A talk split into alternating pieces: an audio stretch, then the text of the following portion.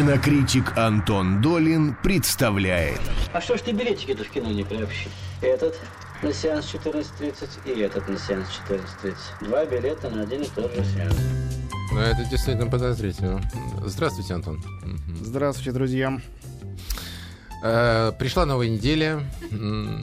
Она та неделя, которая начинается по четвергам. Необычная неделя. Правильно, потому что, Кинонеделя. потому, что, потому что по четвергам стартуют э, фильмы в российском кинопрокате. Не только, кстати, в верно. российском. а, э, Не-не-не, везде в разных странах это разные дни, всегда посередине недели. Например, в Америке час начинается с пятницы, а в Европе э, во многих странах со среды.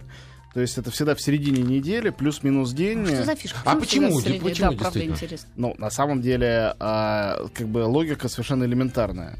А, фильмы, которые ожидаемы, а каждый про свой фильм думает, что он ожидаемый, должны мощно стартовать, что называется. День, в который люди меньше всего ходят в кино, это понедельник, соответственно, и вторник. Чем ближе к выходным, тем больше шансов. Идеальный день это пятница, на самом деле. Закончилась э, рабочая неделя, и ты еще не успел уехать э, на дачу отдыхать. Ты идешь вечером расслабиться в Да. кино, в ресторан или в кино.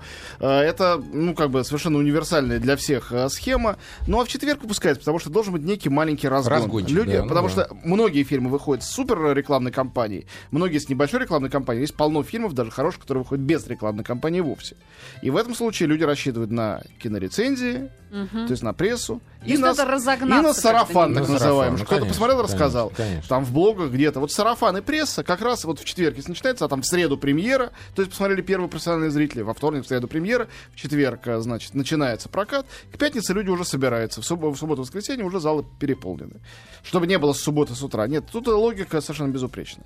А, Ну что, есть о чем рассказать в этом? Да, а, вот, я не знаю, может, у вас, конечно, иное впечатление, но я про себя всегда думал, как про человека очень лояльного к коммерческому кинематографу, к любой попсе, мейнстриму. То есть, ну, плохое ругаю, хорошее хвалю. Но на этой неделе я себя поймал на мысли, что а, вот из тех пяти фильмов, которые хотел сегодня до какой-то степени рассказать, вот э, степень моей личной заинтересованности в них располагается вот в прямой пропорции в зависимости от степени попсовости этих фильмов. Самый из них попсовый, самый невыносимый, э, на- наименее популярный, который, по-моему, в двух кинотеатрах будет показываться, по-моему, самый интересный. Ну вот на этой неделе это так. И не знаю, с какого конца начать. Как Ну бы. давай с самого популярного, что? Самый популярный у нас э, на этой неделе ледниковый период 4, континентальный дрейф. Что 3D? они еще вы, вы- вытянули 3D, из этого конечно. сюжета? Ну, они, то-то оно. Они не вытянули ничего. В этом-то и проблема. Э, Еще третий фильм... Ну, как бы, первый мне понравился, второй я сказал себе, окей, третий мне не понравился, но понравился моему ребенку, и я э, решил, что пусть будет так. На четвертый я даже не хочу вести своего ребенка, хотя, наверное, ему тоже понравится, естественно, по привычке, но А что, что? а, ну, меня дико раздражает, а тут уже просто почти взбесило во время просмотра н- некая эксплуатация однажды придуманного. Но тут уже это дошло до пароксизма. То есть они уже нашли в мамонту а, супругу и уже родили там мамонтенка, все это уже было. Уже у них было и глобальное потепление, и глобальное похолодание. Значит, на этот раз у них начинается, а, земля начинает раскалываться, откалываться от нее льдина, и кто-то уплывает в океан, то есть действие происходит как бы в море, в этом новизна. И на этот раз они нашли э, подружку уже тигру, а не мамонту. Вот. А мамонт на этот раз выручает свою там дочку и жену. При этом они сталкиваются с неким судном пиратов. Ясно, что это некая абстрактная отсылка примерно там пиратам Карибского моря, якобы пародийная. Но это настолько все уже как-то э, вяло, гнило, неинтересно, предсказуемо в каждой своей шутке. Ну подожди, Антон, ну все-таки это же детское кино. Ну, Ну, слушай, Так, детское я тоже бывает отказываю- хорошим и отказываюсь бывает считать, что, плохим. что детское... Это э, значит плохое, Давайте да. сделаем какое-нибудь дерьмецо. Дети, они и такое съедят. Главное, ну, это чтобы правда, были смешные дети животные. съедят. Ну, зачем? Ну, дети съедят, и взрослые съедят, э, как нам показывает фильм там «Ирония судьбы 2» или «Служебный роман 2». Тоже какое-нибудь дерьмо предложи, но просто если людей некоторое время кормить дерьмом, потом они просто умрут. Они перестанут э, быть... Ну, э, слушай, ну мы все выросли на сказках «Колобок», «Репка». И где- что в них А плохого? Это великие Да, сказки. Но если бы ты вырос на сказке «Колобок 4» и «Репка 7. Континентальный дрейф», я думаю, скорее всего, ты здесь бы не сидел, а где-нибудь бы у сарая там охаживал свиней, потому что нормальный человек не в, не в состоянии жить таким Вот реально образом. выбесила Антона это, правда. Нет, ну, вы прав- Ужасный фильм, Ну, вероятно. просто, когда ты сидишь в кинотеатре, каждые три минуты ты смотришь на часы и думаешь, еще три минуты потерянного времени, еще пять минут потерянного времени. А ведь я мог бы, не знаю, есть сэндвичи, писать статьи, просто спать в это время. Вот это, это ужасно. Это ужасно. Потому что на таком фильме должно быть, хотя бы должно быть, как в Макдональдсе, короткое удовольствие. Смотришь, думаешь, ух ты, смешно, ух ты, а, это- забавно. Тут засмеялся, тут запомнил шутку, фильм кончился, ты забыл. Но это были полтора часа, Тут которые... мне вот вспоминается история про кактус, что кто-то плакал, но продолжал садиться на кактус. А зачем такое мучение, если вот Не, ну зачем не тем, нравится? тем, кто делает, совершенно Это пон- пон- понятно. Они зарабатывают бабло. Нет, тебе зачем это, если Ну, ты так это профессионально. Чтобы, чтобы сейчас предупредить тех, кто э, думает, ага, новый ледниковый период, сейчас-то мы и пойдем. Возможно, несколько десятков человек будет достаточно умны, чтобы, выслушав меня, вместо этого купить себе DVD с мультфильмом Диснея «Пиноккио» и посмотреть его дома. Но с другой стороны, я, например, не Например? видел ни ледникового периода 2, ни ледникового периода Ну вот 3. лучше посмотри но один с удовольствием, но с удовольствием бы, с удовольствием, пример, условно, С сходил бы на четвертый в 3D. Ну, на здоровье, для кого-то... Нет, есть люди, для которых... вот это глубинные вот эти истории. Есть люди, для которых 3D это самоценный аттракцион. Им все равно, что показывают. Главное, чтобы было хорошее 3D. 3D там среднее, ну, нормальное, вполне профессиональное. Но, как бы, это не повод идти на этот фильм. Есть фильмы, про которые ты там смотрел, не знаю, фильм «Пункт назначения 4». А, как фильм он а, совершенно стандартный, он повторяет все на свете. Но там очень эффектно, здорово сделано 3D. Для фильма ужасов довольно нетипично. И пойти чисто профессионально посмотреть, как это сделали трехмерно, можно. То есть кому-то это не интересно, кому-то это интересно. Но «Ледниковый период 4», опять же, не этот случай. Там нету, на мой взгляд, я, я в этом фильме не нашел ни одного элемента, ради которого человек, который знаком с этой франшизой, пошел бы на это в кино А тратить вода? свои деньги. Что? Вода там льется, да. Но она... Ты говоришь, ни одного сказать, элемента, но да. вода-то есть. Нет, вода была там. Вот, а, значит, а, следующий фильм более интересный, а, тоже коммерческий и менее широко выходящий, чем «Ледниковый период 4», что понятно, потому что это фильм финский. А, Финский фильм, который вышел бы как «Ледниковый период 4», наверное, это то, чего не произойдет даже через сто лет. Хотя, кто знает. А, называется он «Железное небо». А, это очень интересная штука, но вот это тот случай, когда история вокруг фильма интереснее, чем сам фильм. Так А. бывает. А, что за То есть история в вокруг Финляндии фильма? есть еще что-то, кроме Аки Каурис. Нет, ну Аки Курисмяки, он не Финляндия. Это как бы... Мировой, да, понятно. совершенно верно. Он живет в Лиссабоне, а последний свой фильм снял в, в- во Франции. Он просто родился в Финляндии, говорит по-фински, но не только по-фински. «Железное небо» — это фильм такого Тима Уоррен-Сала. Это человек, у которого а, первый а, его фильм он сделал со своими тру- тремя друзьями в двухкомнатной своей квартире. Он, а, был пародией на Стартрек и назывался, по-моему, там «Звездная развалюха». Как я это не Вот, смотрела. это э, очень э, рассмешило многих людей, а ему пришла в голову нахальная идея, что раз многих людей рассмешила даже такая самодеятельность, почему бы не собрать, во-первых, э, денег, во-вторых, идей по интернету, создав такой клуб. То есть это чудо э, краунда, э, фаундинга и сорсинга. Э, «Железное небо» — это фильм. э, ну, там бюджет 6-7, наверное, миллионов долларов. Такой мал- мал- мал- из которых миллион примерно собран по интернету, остальное по продюсерам все-таки. Но это много. И все акционеры, кто хотел, они могли подавать идеи, как зовут героев, что там происходит. То есть изначально была выдвинута очень простая посылка авторам. А, фашисты на Луне. Да, но это попсовый фильм, повторяю. Фашист, дальше, что будет, как? Ну и вот придумали. Подожди, а Гитлер в космосе, помнишь, была история? Нет, ну это эти у были уже эти шутки, действительно. Пайтонс, да, по-моему? а, ну, Монти Пайтон, Мел Брукс и другие прекрасные люди на уровне скетчи разыгрывали подобные сюжеты. Да. Тут очень много вторичного. Но тут полноценный как бы фильм. А, Фашисты на Луне. а, как бы... а, что там происходит для начала? Это недалекое будущее. Америка, где президентша уже женщина. а, у нее первый срок закончился, сейчас ее явно не изберут. Она придумает, что бы ей такое сделать, чтобы ее переизбрали. Придумает свою идиотскую идею отослать э, впервые на Луну чернокожего астронавта с э, слоганом э, «Black to the Moon». И туда отсылают человека, этого чернокожего героя зовут, кстати, Джордж Вашингтон. Этот Джордж Вашингтон туда летит. И, ступив, наконец-то, впервые живьем на темную сторону Луны, с ужасом видит, что там гигантская размером с город свастика. Оказывается, фашисты в 45 году бежали на Луну. Это была тайная программа Третьего Рейха. И там сейчас Четвертый Рейх. Его возглавляет фюрер по фамилии, э, ну, я не помню точно, но он там Кнапердбуш или Хиршбигель. И поэтому люди, э, говоря «Хайль», дальше не могут произнести его фамилию никогда.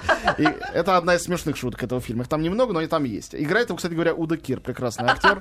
Вот. э, Вторая смешная шутка — это то, что детям в школе там показывают самую великий, великую короткометражку в истории человечества. Это «Великий диктатор» э, Чарли Чаплин. Чаплина, которая оканчивается через 15 минут после начала, в тот момент, когда герой обнимает земной шар, и идут финальные титры. Вот. А, ну, значит, они видят этого страшного черного человека, каких они в жизни, разумеется, не видели.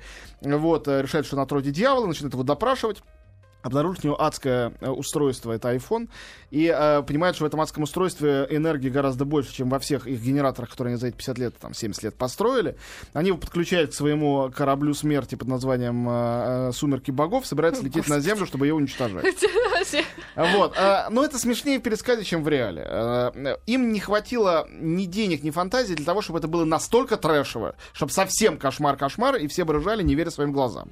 Вот. Это не настолько трэшево. Там все-таки попытка реальных спецэффектов, хоть и нарисованных левой рукой на компьютере, и а, э, попытка какого-то сюжета более-менее внятного, там какая-то история любви, там еще что-то. И все это было бы хорошо в формате короткометражки, на полный метр это хватает не очень. Вот. А с другой стороны, для того, чтобы это был полноценный научно-фантастический фильм, хоть и комедийный, такой Марс атакует, понятно, что они на это примерно замахивались, тоже не хватило. Это такой недоделанный Эд Вуд. То есть режиссер должен был быть не хитроумным финном, который занимается краудфандингом, а он должен был быть э, таким святым идиотом, чтобы Да, это кино получилось наивным, хорошим. Абсолютно на- на- да, да. наивным, открытым, верящим в то, что фашисты действительно улетели на Луну. И тогда все бы у него получилось. И вот так тоже получилось, и тоже забавно. Больше мне понравился э, саундтрек. Видимо, не хватило денег, чтобы заказать себе саундтрек у Рамштайна, тогда было бы удачно. Заказали славянской группе, индастриал группе Лайбах. Лайбах, не будь дураками, взяли все темы Рихарда Вагнера и э, наиграли да. двумя пальцами на синтезаторах. Вот, получилось, сами можете догадаться, что. Как- ну, вот, как а называется фильм? Называется «Железное небо», Iron Sky. Так, продолжаем наш э, экскурс э, по поводу э, сегодняшней афиши, киноафиши обновленной. Так, «Железное небо», «Ледниковый период 4». Там еще про космос э, есть еще один. Пришельцы из космоса я как раз не посмотрел, но он выходит очень узко, поэтому не могу ничего сказать. Может, следующей неделе- на следующей неделе расскажу. Э, Вот, а теперь три картины, которые выходят в считанных кинотеатрах, но вот кому повезет посмотреть, я считаю, что они свое удовольствие получат. Ну, во-первых, удивительный случай. На этой неделе выходят э, две картины э, чилийских режиссеров. В принципе, последний раз, по-моему, что-то чилийский выходил в российский прокат при советской власти. Вот, но э, вот сейчас так вышло, что в один день, действительно, что на разные прокатчики выпускают, так сложилось. Вот, Да оде- просто времена возвращаются. Э, ну, в чем-то да, поли- но, политическая но шутка. в этих фильмах нету ничего Сейчас политического. с тобой придут. Да, да. Ну, пока я буду дорассказывать. Да, давай. Э, Вот. а, Последние. Один из этих фильмов э, навел меня на мысль о новой тенденции, э, о том, что сейчас подростковое кино э, связанные с взрослением, фильмы взросления так называемые, они э, рассказываются от лица обязательно девочек и связаны с каким-то сексуальным становлением. Это такая э, феминизация, если можно сказать, этого молодежного кино, этого сегмента, который всегда, на самом деле, во все времена, будь то там 400 ударов или, не знаю, Иваново детство, рассказывался от лица мальчика, как правило. Сейчас это девочка и сексуальное становление. И э, это один из редких случаев, когда Россия одна из первых это начала. Я имею в виду фильмы Валерия Германики, которые, начиная с документалки «Девочки», конечно, «Все умрут, и я останусь», сериал «Школа», именно с этой стороны об этом рассказывала. Я видел на Московском фестивале интереснейший фильм «Клип» Майи Милош. Э, Она победительница Роттердамского фестиваля. Э, сербская девушка. Невероятно откровенный, на грани порнографии. Фильм про старшеклассницу, которая открывает для себя секс. Очень интересный, очень здорово сделанный, смелый, смелее гораздо любой германики. А э, на этой неделе выходит более мягкий, но тоже с очень откровенными эротическими сценами, э, фильм под названием «Дикая киска». Это история девочки 17-летней, чилийской, которая э, грезит о сексе, но у нее она живет в очень религиозной семье, воспитывается. И э, в фильме «Клип» это все рассказано было при помощи э, съемок клипов на мобильный телефон девочки, а тут при помощи видеоблога. Она ведет видеоблог, она, многие ее подружки, и через это рассказывается вот эта психологическая, совершенно житейская история. По-моему, это довольно любопытно. То есть это дико скромное кино, ничего этом нету выдающегося, но э, как некая новая тенденция, это хорошо. Другой чилийский фильм, на самом деле французский, но режиссер его чилиец. Ну, тут про режиссера интереснее рассказывать, чем про фильм, хотя и фильм замечательный. Фильм называется «Лиссабонские тайны». Действие происходит, соответственно, в Португалии. Снято это на французском языке с французскими в основном актерами во Франции. Режиссер чилиец Рауль Руис. Он умер год назад, чуть больше. Сейчас его посмертные фильмы, недоделанные, показывают на разных фестивалях. Это последний фильм, вышедший при его жизни, получивший много призов. Рауль Руис — это интереснейший судьбы человек. Он был министром культуры, по-моему, или советником э, по культуре в правительстве Сальвадора Альенде. И э, бежал во Францию, когда произошел путь. А, то есть он там И уж- сменилось Мгм. все. Поэтому он всю жизнь жил и снимал во Франции. Стал режиссером. У него полно интересных фильмов. «Лиссабонские тайны» — это экранизация Камила Костелло Бранко, одного из классиков э, португальской литературы. А, он такой португальский бальзак, если хотите. То есть у него длинные приключенческие, но не примитивные книжки. Романы, да? Для романы, да, 19 век. Лиссабонские тайны это его был аналог пари- э, парижских тайн э, Жена Сю. То есть это авантюрная литература. А, Потерянные дети, воспитанные священниками в монастырях, графини, которых... Как не- еще раз зовут писателя? э, Писателя Камила Каштелу Бранку. Но этот его роман не переведен. Но он очень много всего написал. Несколько романов на русском языке выходили. Вот. Я э, об этом романе узнал только посмотрев фильм. Это делалось для телевидения, но Рауль Руис э, зачем-то вот эту шестичасовую э, телеверсию превратил в четырех с половиной часовой э, кинофильм. Ой, ничего Фильм длится четыре с половиной часа. Верите или нет, оторваться невозможно. У него очень интересная техника. Он начинает рассказывать некую историю, и э, прежде чем он доводит до конца, до некой развязки, он, как в рукописи найденной в Сарагосе, если кто видел или читал, переходит к другой истории, связанной с ней. Да, понятно. В третьей истории Но уже... сразу непонятно, что она В третьей истории уже общих э, героев с первой не остается. И переходя из сюжета к сюжету, из э, жанра сентиментальной мелодрамы к жанру романа тайн, к жанру детектива и обратно к мелодраме, и к любовной истории, и какой-то роковой истории дуэли, он держит внимание постоянно, потому что вы не успеваете устать от героев и от сюжета, и вы уходите к чему-то следующему. При этом все завязано на что-то одно, и там есть священник и иезуит, переодетый аристократ, который один из э, сквозных героев. А, ну, как бы, если вам просто хватит отваги пойти на фильм под названием «Лиссабонские тайны» э, и посмотреть 4,5 часа, я гарантирую вам удовольствие. Не верю, что э, нормальному человеку такое может не понравиться. Но это как, не знаю, я-то подобное испытывал последний раз в кино, когда в детстве смотрел «Граф Монте-Кристо» с Жаном Маре, э, который длился там тоже там 3-3,5 часа. Это очень круто, хотя это абсолютно современное кино при этом. Вот, это последний фильм «Завещание режиссера». И очень быстро расскажу про интереснейший фильм этой недели, выходящий в полутора кинотеатрах. Называется он «Завтра». Это документальный фильм про арт-группу «Война». В принципе, наверное, можно больше ничего не Да. говорить в качестве рекламы, но я все-таки скажу. Режи- э, Во-первых, режиссер Андрей Грязев, ему всего 30 лет, это его третий фильм. По профессии он фигурист и тренер по фигурному катанию. Он лет пять назад, 6, начал заниматься абсолютно самодеятельно на свои деньги документальным кино. И сделал два интереснейших фильма «День шахтера» и «Саня и воробей». Это его третий фильм. Он связался с группой «Война» и полтора года с ними практически жил. Бюджет фильма составил 70 тысяч рублей. Взятый из его кармана на билеты из Москвы в Петербург и обратно. Он живет в Москву, они живут в Москве, они живут в Петербурге. Он ездил туда и снимал их жизнь. Вот не их акции. Акциям в этом А, фильме, который длится час бэкстейдж. 15, акциям посвящено минуты 4. Все остальное время он показывает, как они это репетируют, как они дома, как они воруют продукты из магазина, как они убегают от охранников, потому что у них нету денег. А, как они при помощи пластилиновых фигурок, играя с ребенком, придумывают акцию «Дворцовый переворот». Это главная акция, которой это посвящено. И а, ребенка он снимает, этого Каспера, больше, чем, собственно говоря, взрослых. А, и м, кончается фильм поднятием а, известного органа на Литейном мосту. Я смотрел фильм на премьере на Берлинском фестивале. Этот момент был воспринят экстатически. Зал взорвался аплодисментами. Еще до того, как был э, титр «Конец». Э, Вполне соответствующий, кстати говоря, Потому что финальным кадрам. Да. изображено, да. А, а, Вот. Также а, могу сказать, что это во-первых. Во-вторых, группа «Война», которая сначала, как говорит автор, одобрила фильм, выступила с невероятным количеством а, довольно, на мой взгляд, некрасивых высказываний в адрес режиссера, что он украл у них все, что он не имел То права их снимать. не- не- Что а, потом он показал бумаги, которые они подписывали, их видеообращения, где на самом деле все ему разрешали. Просто он не показал их так героически, как они хотели. Как он не показал их великими художниками, он показал их хулиганами, маленькими детьми, в чем, по-моему, есть еще больше обаяния и смысла. Но он явно с их политической платформой как-то не сошелся. Он показал их тоже как художник со своей собственной концепцией, что вызвало у них отвращение. Они писали письма и на Берлинский фестиваль, и на Московский фестиваль. И сейчас, когда фильму не давали прокатное удостоверение из-за матерчин, которые там много, которые произносят они, они ликовали, что наконец фильм не будет в прокате. Но ему дали прокатное удостоверение. Его будут все-таки Потому есть показывать. ограничения, да, по Есть возрасту? ограничения по возрасту, разумеется. Хотя фильм абсолютно невинный, там просто много речи, как бы э, Матерной, матерной. ага. По-моему, это дико интересно. И, по-моему, у него отличное название. Фильм, напомню, называется «Завтра». Это фильм, действие которого происходит в течение года, двух лет, до вот этих выборов думских, всех протестных акций, митингов. Это фильм о вчерашнем дне, когда люди, как настоящие художники, чутко ощущавшие, что грядут какие-то изменения в обществе, пытались это выразить. А потом за это сели в тюрьму, вышли из этой тюрьмы. А, и мы живем сейчас в том самом завтра, который этот фильм показывает. Там нет никаких говорящих голов каких-то арт-кураторов и критиков. Там нет никакого авторского комментария. Это репортаж о жизни группы «Война».